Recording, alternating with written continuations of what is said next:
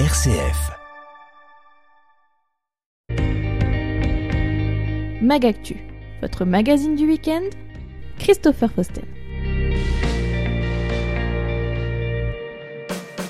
9h30 en ce samedi 1er avril, bonjour, soyez les bienvenus à l'écoute de votre nouveau numéro de Magactus sur RCF Cœur de Champagne. Très bon week-end à tous. Ce week-end, on va parler actualité et réforme des retraites avec Charles de Courson, député de la Marne. Il était au micro de Jean-Pierre Benoît il y a quelques jours de RCF Reims-Ardennes afin de revenir sur ce projet de loi, sur ce 49.3 et cette motion de censure qui a été rejetée à quelques voix près. Retour sur cet épisode assez chaud avec Jean-Pierre Benoît.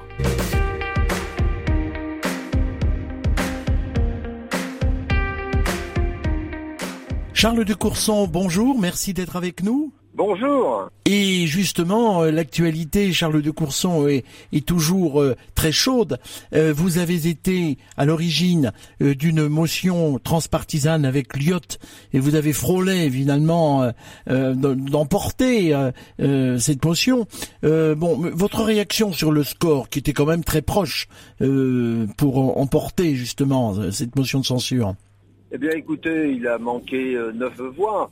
Ces, ces neuf voix, euh, c'est au sein du groupe Les Républicains que ça se jouait, puisque 19 des 61 euh, membres du groupe Les Républicains ont voté pour la motion de censure. On aurait probablement pu en avoir 5 ou 6 de plus, puisque la semaine précédente, sur la motion de rejet, euh, les partisans de la motion de rejet parmi les républicains m'avaient dit qu'ils pensaient faire 25-26 et 4 abstentions. Vous voyez Donc le groupe de républicains, il y en aurait eu 30 qui auraient voté pour la motion de rejet ou l'abstention et 30-31 qui auraient voté euh, contre. Alors, mais, mais même s'il y avait eu les 5 à 6 de plus, il manquait Ça encore ne passait pas. Hmm. Voilà, on pouvait trouver, euh, il nous a manqué une voix sur euh, les non-inscrits euh, qui m'avaient dit qu'ils voteraient euh, ma motion de rejet. Il n'y en a eu que 4 sur 5 qui ont voté la motion de censure. Et puis un, deux même, dans notre propre groupe. Vous voyez, donc c'était extrêmement serré. Charles de Courson, bon, maintenant les, les choses sont avancées. Le 49-3 a été donc envoyé. Quelle est votre analyse de la situation actuelle? On voit quand même des violences, des débordements. Comment voyez-vous, comment le président de la République, d'après vous, euh, peut-il se sortir de cette situation?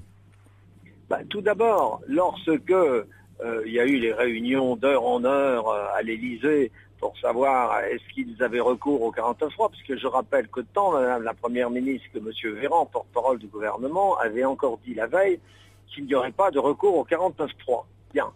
Et, d'après ce que m'ont raconté un certain nombre de membres éminents de la minorité présidentielle, les trois présidents des trois groupes qui, euh, qui composent la minorité présidentielle étaient contre le recours au 49.3. Ils ont averti le gouvernement. Il paraît que même la première ministre n'y était pas particulièrement favorable en disant si vous faites cela, euh, ça va finir dans la rue et par, et par la violence. Voilà. Et donc, euh, après, paraît-il, quelques hésitations, le président a appuyé sur le bouton et a donné l'ordre à Madame la Première ministre de déclencher le 49-3.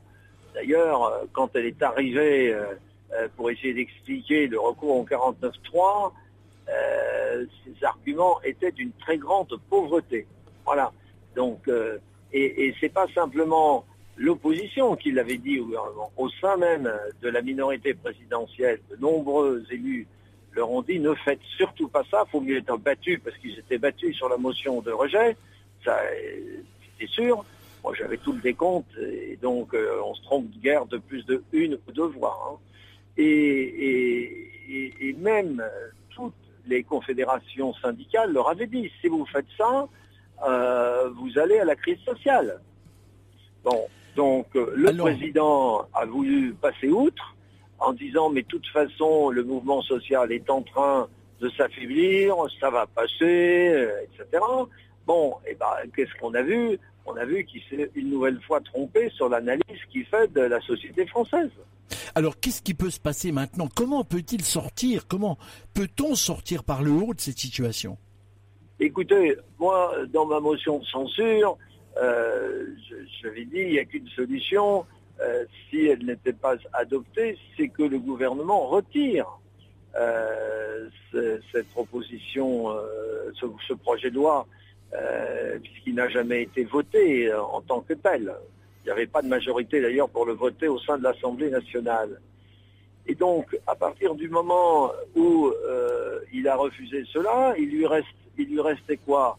Il lui restait, un, de le retirer, première hypothèse. Deuxième hypothèse, d'avoir recours à l'article 11 de la Constitution, c'est-à-dire de soumettre à référendum.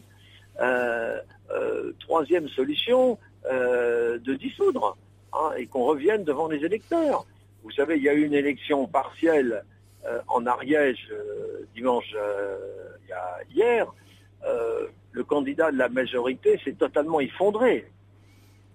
Et, tout le monde sait que contrairement à ce que dit le journal du dimanche, euh, qui a fait un sondage qui donne une chute de 5 points, ce qui est énorme, euh, des candidats de la minorité présidentielle, ils estiment à moins 50 si on allait devant les électeurs. C'est pas moins 50, c'est au moins moins 100 électeurs, moins 100 députés. Donc un effondrement, ils sont 250, ils reviendront, s'ils reviennent à 150, ce sera déjà beaucoup. Puisque vous savez, on estime qu'un point de perdu, c'est 30 sièges. Hein. Mais alors, euh, c'est sans solution parce que euh, euh, si, comme vous dites, la minorité présidentielle va encore décliner, y aura-t-il une majorité et de qui à l'Assemblée nationale? Mais ce sont les électeurs qui en décideront, et, pas le président de la République. C'est de retour, on est en démocratie. Donc revenons devant les électeurs. Vous voulez, mon sentiment, qui est largement partagé au sein de la minorité présidentielle, c'est qu'il n'aura pas recours à la dissolution euh, parce qu'il sait pertinemment ce qui se passera, et après, il ne peut plus dissoudre pendant un an. Deuxième hypothèse, le recours au référendum, tout le monde sait ce qui se passera. Le référendum donnera au moins 75, voire 80% de vote contre. Et, et donc, qu'est-ce qui lui reste? Euh, il lui reste de faire croire qu'il a changé, euh, qu'on va relancer l'action du gouvernement sur d'autres sujets, euh, puisqu'après avoir refusé de recevoir les, cinq fédérations représentatives nationales, maintenant il dit je suis prêt à vous recevoir, mais on ne parlera pas des retraites, hein. on reparlera de tout sauf les retraites. Alors vous avez vu quelles ont été les réponses des responsables euh, de ces différentes, euh, de ces différents courants. Euh, et donc, si vous voulez, le pays va devenir ingouvernable. Mais alors, il y a encore le Conseil constitutionnel. Si le Conseil constitutionnel ne valide pas la loi, peut-être que ça peut être une sortie par le haut. Alors, c'est une hypothèse, mais vous savez quelle sera la décision du Conseil constitutionnel Moi, je suis co-signataire de l'un des recours devant le Conseil constitutionnel, qui est euh, très fourni, hein, puisqu'on l'a remis la semaine dernière et il fait 30 pages, et on a même complété euh, par euh, un argumentaire additionnel auquel j'ai largement participé, qui fait presque, presque 10 pages. Donc, il y a un recours de 40 pages, très argumenté, très fouillé.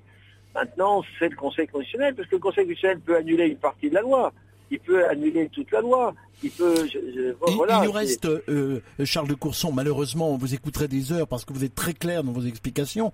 Il nous reste 30 secondes. Comment vous voyez la solution? Comment vous voyez? En 30 secondes, c'est difficile. Eh bien, écoutez, euh, si nous avions un président sage voilà, et équilibré, il retirait ce texte en disant, voilà, euh, voilà, on a essayé de passer comme cela, on ça n'a pas réussi, il y a il y a une crise sociale dans le pays. Je propose euh, qu'on réunisse les différents euh, courants syndicaux, les différents courants politiques pour voir ce sur quoi on peut se mettre d'accord, car une réforme des retraites est nécessaire. Merci, au revoir. Au revoir. Charles de Courson au micro RCF Reims Ardennes de Jean-Pierre Benoît, cette interview que vous pourrez réécouter dans les prochaines minutes en podcast sur notre site internet rcf.fr.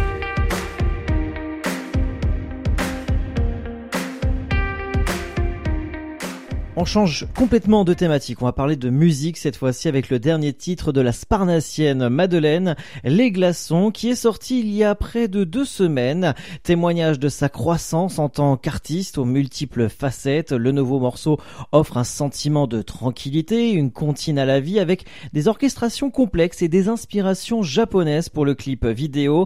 Madeleine au téléphone avec Jawad Saoudik. Bonjour Madeleine, qu'est-ce qu'on peut dire sur cette chanson? Bah Pour moi, c'est une chanson justement que j'ai écrite parce que je cherchais à, à, trouver de la force et du courage pour me confronter aux problèmes qui s'imposaient à moi à ce moment-là dans ma vie. Et donc je me suis dit euh, parfois que par peur ou par euh, Ouais, par euh, par manque bah, de courage, c'est un peu difficile, mais euh, par peur, je parfois, bah, je l'ai laissé un petit peu euh, enfoui, et donc je me suis dit, bah non, il faut il faut s'y confronter, il faut y aller, et donc on va donner du courage à tout le monde, on va écrire cette chanson. Est-ce que justement cette chanson n'a pas été l'outil pour vous de devoir confronter un petit peu, dire, vos démons? Ah bah si, complètement, c'est complètement ça. Le fait, enfin, de parler de euh, ma manière à moi de gérer, euh, d'essayer en tout cas de gérer la chose parce que j'y arrive pas toujours. Hein. Mais cette façon d'essayer de le gérer et puis de se dire bon ben on se retrousse les manches parce que sinon euh, ça nous rattrapera un jour. bah c'était un peu l'idée quoi derrière cette chanson. Sur un étang glacé, des méduses en glaçons, sous mes pieds le reflet, abîmé des nuages sur le bout de ma langue, par milliers les questions à se faire entendre, à se faire entendre. Il faudra bien les entendre, qu'on le veuille il faudra bien les comprendre. Retrouvez le clip et les prochaines dates de concert de Madeleine sur le site internet itsmadeleine.love.